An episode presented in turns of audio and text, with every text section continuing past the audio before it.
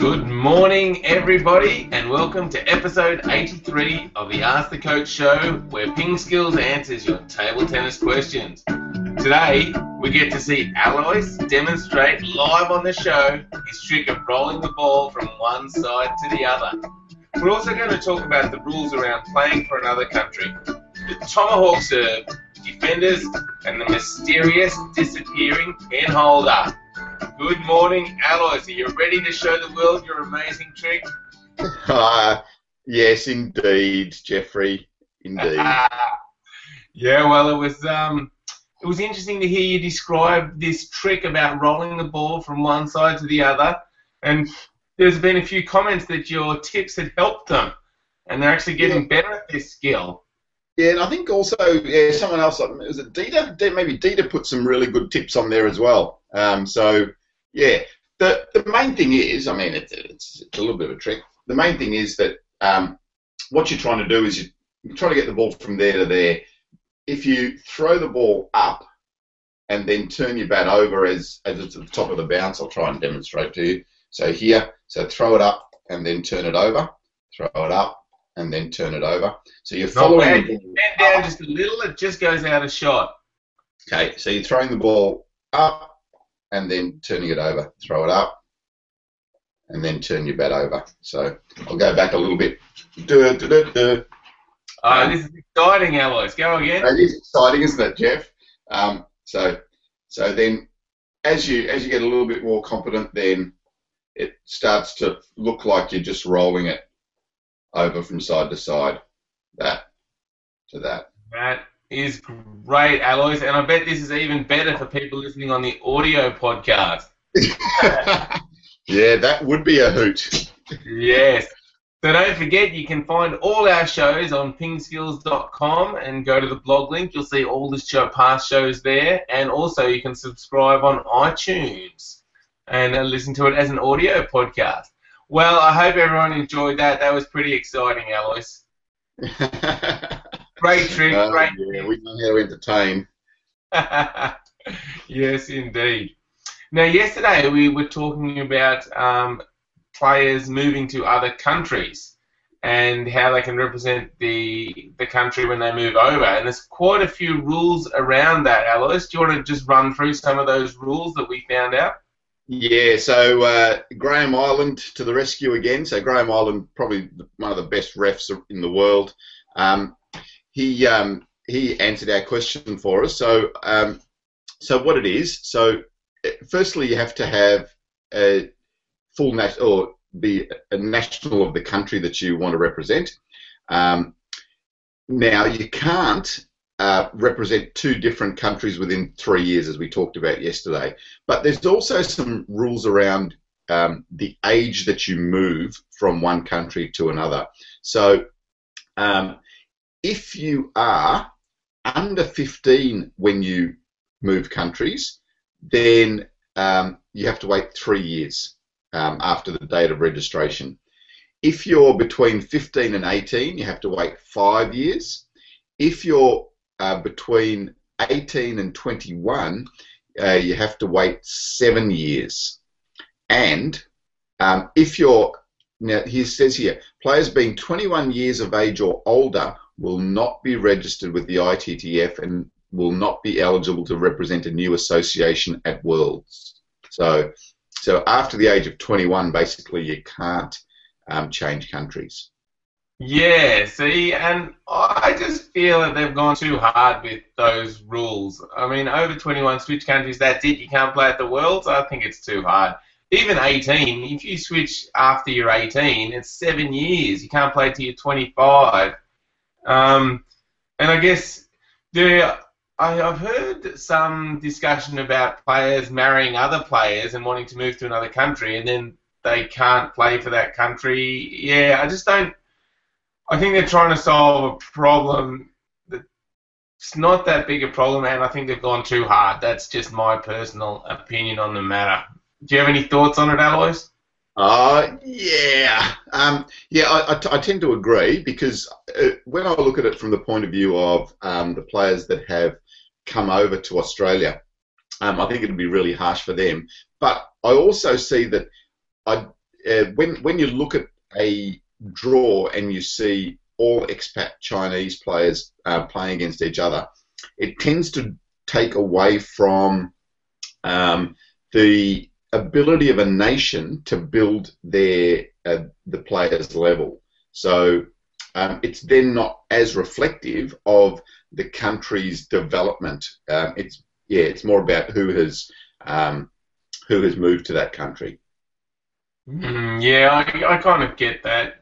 Yeah. I mean, I mean, in in, in um, football or soccer as we call it, um, I mean at the at the top level in, in clubs, I mean basically, you know, there's movement all the time. Uh, not necessarily, I'm not talking about the national teams, but you know, we're still really interested in um, in all the teams, even though they're buying players in from um, from other sides. So yeah, so it's not really about their development either. But um, yeah, I just think as a, as a nation, I think it's it's um, it's yeah, I, I, there there needs to be some uh, indication of a, a, nation's ability to uh, to develop players as well.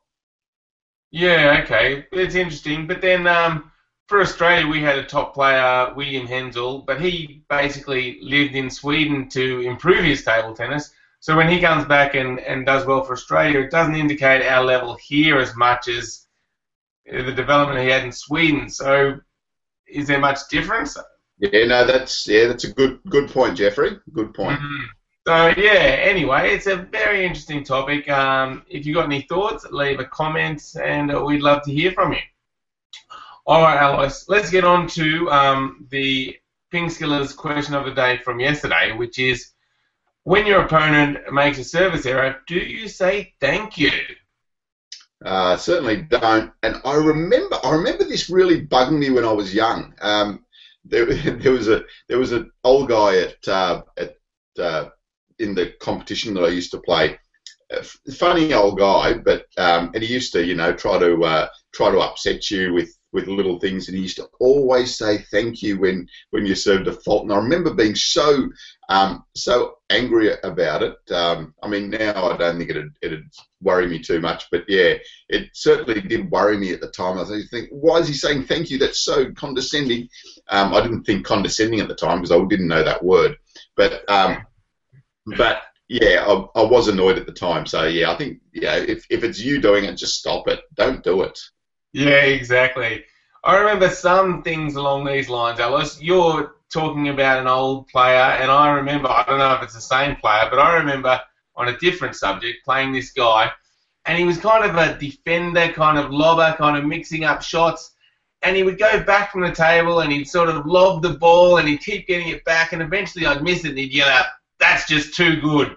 And it was just, yeah, it was just really annoying. Um, uh, but with the, with the faulty, I don't generally say it, but I remember once when I was young and it was one of my early on tournaments and I really wanted to do well. And I was playing this guy and I got off to a really bad start and I was down quite a bit. And I was just coming back, coming back, and I think it got to like 10 9. And then he served the fault, and I was so interested in getting up to the right score that I was like, yes, when he served the fault. I mean, just really, really rude, I know. Oh, and he just gave me the first look and said something to me. Um, and I went on to win the match. No. Uh, so yeah, so don't do that either. That's probably even worse than saying thank you.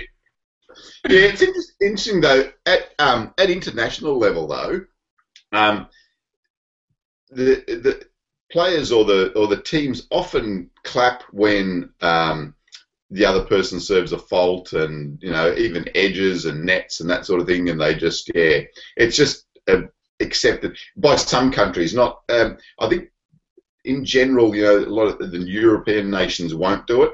Um, but uh, yeah, I mean, it is accepted internationally, and, and you just know that when you when you're competing internationally, that's just what happens. Interesting. All right, well, let's um, talk about the ping skillers question for today, which is how long can Samsonov stay competitive with the best in the world? So, yeah. Uh, well, I mean, yeah, it's um, it's interesting, isn't it? Look, it'd be interesting to hear people's thoughts. He's 39 years of age. 39 and still winning uh, ITTF uh, Pro Tour events. Good work, yeah. Samsonov. So leave a comment. You can go to pingskills.com, click on the blog link, and you'll find this show where you can leave your comment. Love to hear your thoughts on Samsonov, the 39 year old. All right, Alois, let's um, take a question from Brock, who's jumped on again, regular viewer, and asked a question using the Google Q&A app, which you can all do by going to our Google Plus page. But now Brock says, "Hey, Ping Skills, your tip for the loop with backspin and sidespin didn't work. Do you have any other tip to block it? I'm frustrated." Yeah, no, it's such a it's a, it's such an awkward stroke to, to try and counter. So when they play with side spin and backspin, and it's, it's almost you almost need to treat it like a chop, a side spin chop. So you know maybe you can just open up the bat a little bit more and try to push the ball back. If if he's really generating a lot of backspin, um, yeah, so maybe you need to open it up and, and almost push it back. But the other thing is to try and stop him from from playing that shot. So he'll play that shot when you put the ball into a certain position and um, and off a certain uh, type of uh, spin. So so maybe try to just stay away from that area. You know, I think it's usually easier to do that when the ball's a little bit closer to you um, on your forehand side. If the ball's out out wider on the forehand, it's harder for him to do it. And certainly if the ball's on the backhand, then it becomes even harder. So yeah, yeah. so maybe uh, think about that as well. Yeah, good points. I'm trying hard to sort of picture this shot because a loop I always think of as having topspin, but if you're coming underneath it, it's actually more like a push, like you said. So maybe you should think about trying to push the ball back if it really does have backspin. But yeah, like you said, Alois, it's not going to be an easy shot for him to play, I don't think. So if you can get some speed on the ball, um, it's going to be harder for him. And like you said, if you also place it wider, it could be harder. So try those things out. But yeah, it does sound like a frustrating shot, Brock. Yeah, there was a um, there was a player in Melbourne, um, uh, Peter Sheedy. Do you remember Peter Sheedy? I remember Peter Sheedy. Yes. Yeah, so Peter Sheedy used to do this all the time. You know, he'd be back there lobbing, and then he'd give you a backspin, side spin ball, and gee, it got really awkward. So um, yeah, it, it's um, it's a matter of just learning to deal with it as well. Yeah, so, and if you've got time, you could actually play like a top spin off backspin shot, which would be quite effective too. Um, but again, just takes a bit of practice. So good luck, Brock. Let us know how you go.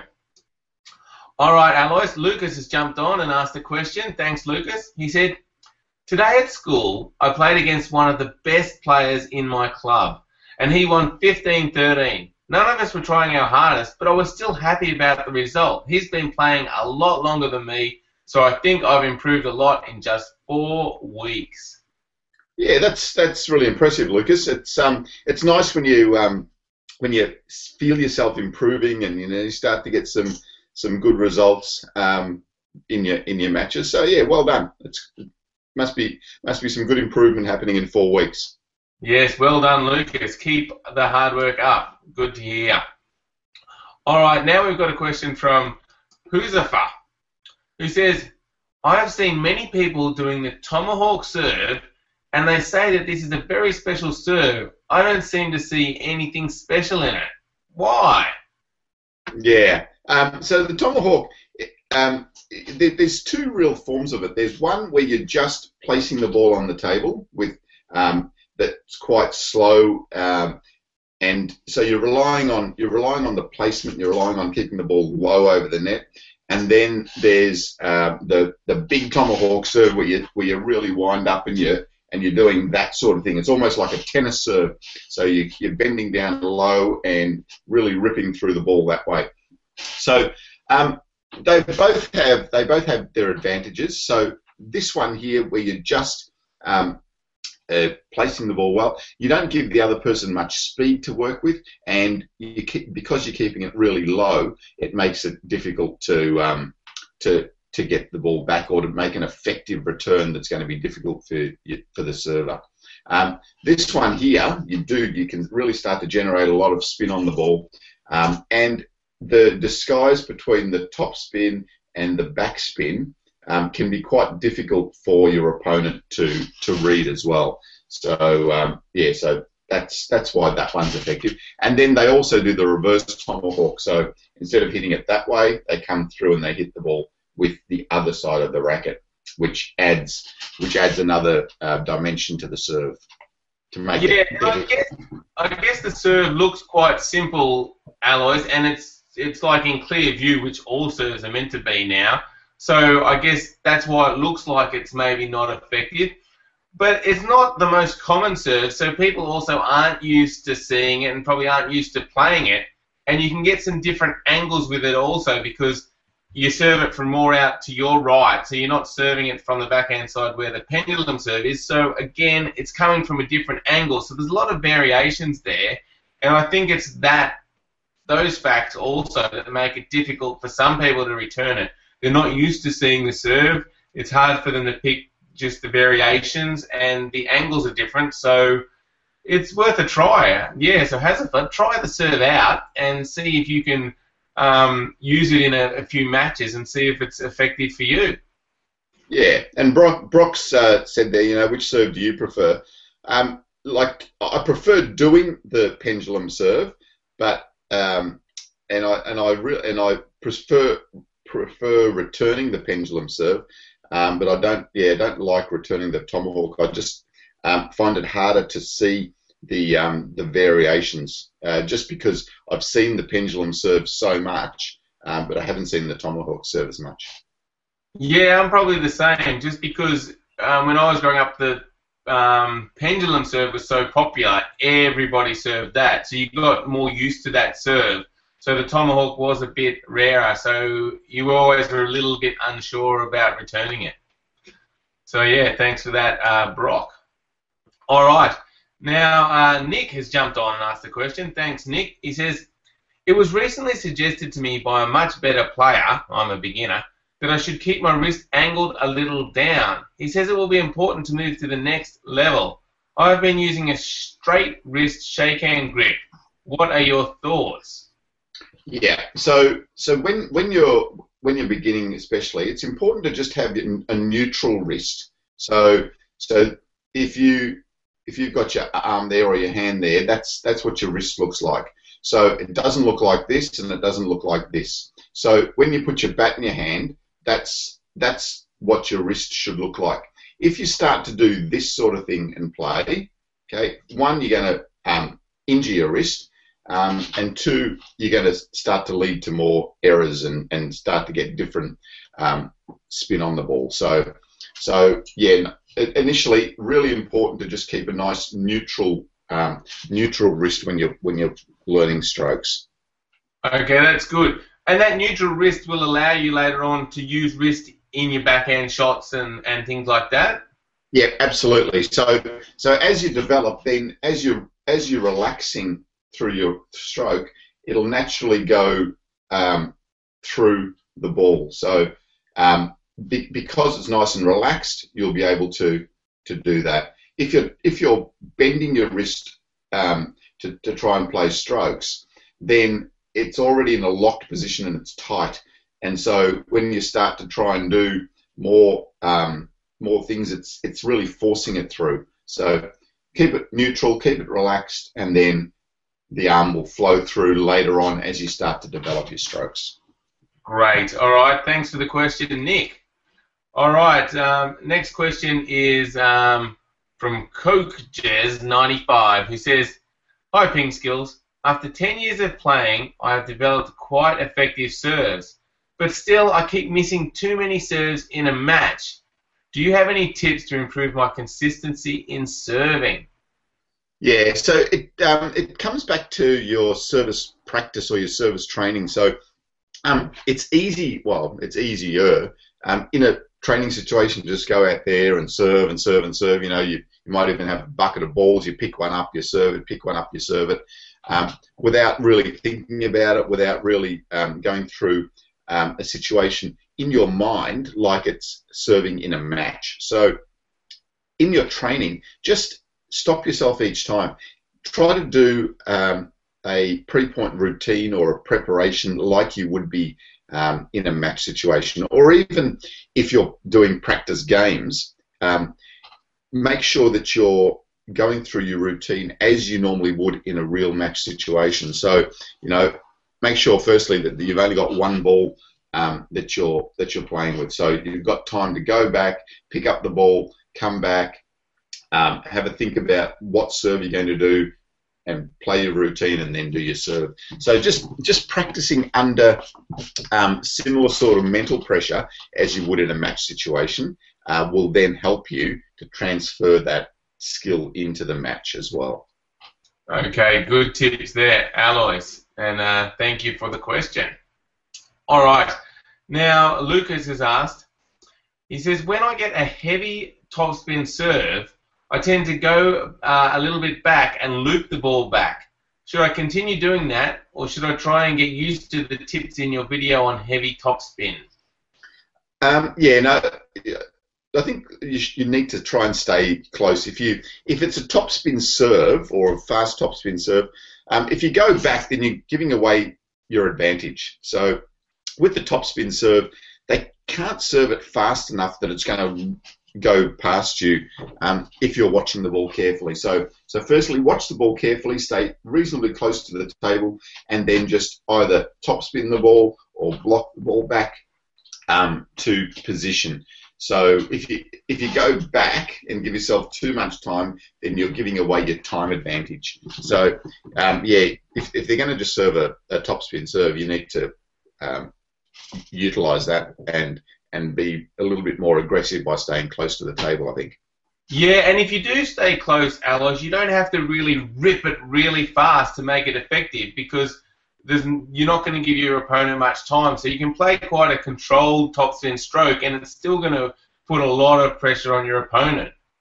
Yeah, that's right. So they're not going to have much time at all. So uh, yeah, give that a go. All right, good one. Thanks, Lucas.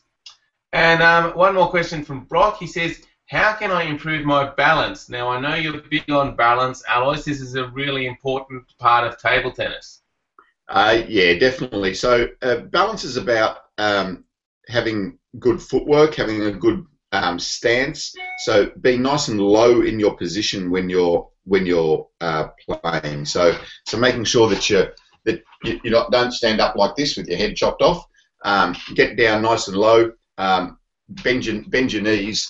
Um, get your center of gravity nice and low. So then it's easier for you to move. Um, and it's easier for you to stop as well. So the wide stance is important the low stance is important to start off with. And then you just got to do lots and lots of um, footwork drills and practices, and you, will find um, you'll find plenty of training drills that you can try out um, in our free downloads as well.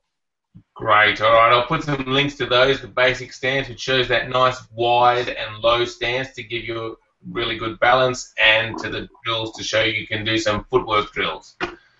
Okay, great. Now let's move on to why to a question from Viet, who says, Nowadays, I see defenders and penholders are getting fewer. Most of the top players are now playing shake hand style and attack. For example, Joo Se Hyuk is the only defender that is well known. Also, Xu Xin and Wang Hao are the only penholders. Yeah, it's um, it is getting a little bit that way, isn't it? But um, but Xu Xin's doing all right for himself. Um, uh, but yeah, I mean, I think it is that they are getting less. Um, there's not much we can do about it really, because I think you know, and it's sort of a, it's a bit self fulfilling too. So the more players that are playing shake hand, um, the more young players see that um, that's the way to play, and so that's how they start as well. So, and as far as defenders, yeah, defending defending is such a difficult art nowadays. Um, because you know because of the speed and the way that uh, players can attack. But I don't know. I just get a feeling that defenders are coming back a little bit. Especially there's a few Japanese defenders around now that um, that are doing well. So yeah, hopefully, hopefully defenders don't uh, don't disappear. I, think for me the most entertaining matches to watch is when an attacker's playing a defender. You know, it's just beautiful to watch and and the rallies that happen. And I think and I think even for the um, for the um, general public that don't know a lot about table tennis, I reckon that is pretty spectacular to watch as well. Yeah, it certainly is good to see, and I think just as they become rarer, people are going to get less used to playing them. So there's kind of maybe a more of an opportunity to be a defender and do well. Um, so yeah, it's definitely exciting, and like you said, there's a few Japanese choppers coming through, so hopefully they continue to progress. Um, with the pen holding, pen holders, Alois, it's interesting because most of the pen holders now are using the reverse uh, backhand, reverse pen hold backhand, and when you first look at it, it almost looks like they're playing shake hand. So again, if they start to use that shot, they lose the advantage of having the middle. Um, so it kind of does bring the question up: Is there much advantage to using that over a shake hand grip? Yeah, it, it does become interesting. It's um, yeah, it, I, I think well, it'll be interesting to see over the next ten years what happens. Um, I certainly don't have a crystal ball to to know, but um, yeah, I, I have a feeling that shake handers will just keep on getting larger. Uh, but yeah, let's see. It'd be nice to see some variation and some different styles because um, it, it, it, makes the game a lot more interesting to watch. It does, yeah. So if I had to predict, I would say, yeah, we would get more shake-handers and a less percentage of pen holders, uh, but I think around the same percentage of defenders. It would be my crystal ball gazing, but again, I don't really know. Let's see what happens, Alois. Indeed, indeed. Yep. Okay. Now, uh, Nick's just jumped on and asked another question, Alois. He says, I am finding it takes me a long time, like a couple of hours, of playing to be really able to play at my peak. Have you got any advice or warm ups that might help? Um, sorry, can you say that one again, Jeff? I can. He says, I'm finding it takes me a long time, like a couple of hours, to be playing at my peak. Have you got any advice or warm ups that might help me get ready and able to play at my peak faster? Yeah, I think just um, warming up a little bit more before uh, before your matches is important. So so get out there and do some physical warming up um, before you start. So run around a little bit, um, get the heart rate up. I think that helps, and also just um, it, it, your preparation before a match. Um, if you do get a chance to, to, do some hitting, just make sure that you do um, a lot of hitting. Uh, again, getting the heart rate up, but then also do some practice with um, like in a point or a game situation as well. So do some do some points, play some rallies, do some serving, do some return of serve, um, and that might help you. Yeah, good tips, Alois. I found the same. I found that if I was almost sweating before I started playing, so actually doing some running or jumping or some side shuffling, that helped. But then definitely doing some um, some backspin practice, maybe some short pushing, and also a top spin off the backspin. And if I got those things uh, right and practiced those a little bit before my match, I found I was able to play well. So there's some tips for you, Nick. All right. Well, thanks everyone for watching the show. Um, Brock says he's going to meet the tall guy tomorrow, possibly. So good luck, Brock. Go get him. See what you can do. Uh, make sure you visit pingskills.com, everybody. Lots of good resources. Sign up for our free newsletter and we will see you all tomorrow. Thanks, Alois. Yeah, good luck, Brock, and uh, yeah, good luck, all ping skillers. Make sure you get some table tennis in today. See you tomorrow. See everyone, and thanks everyone for asking questions. Bye.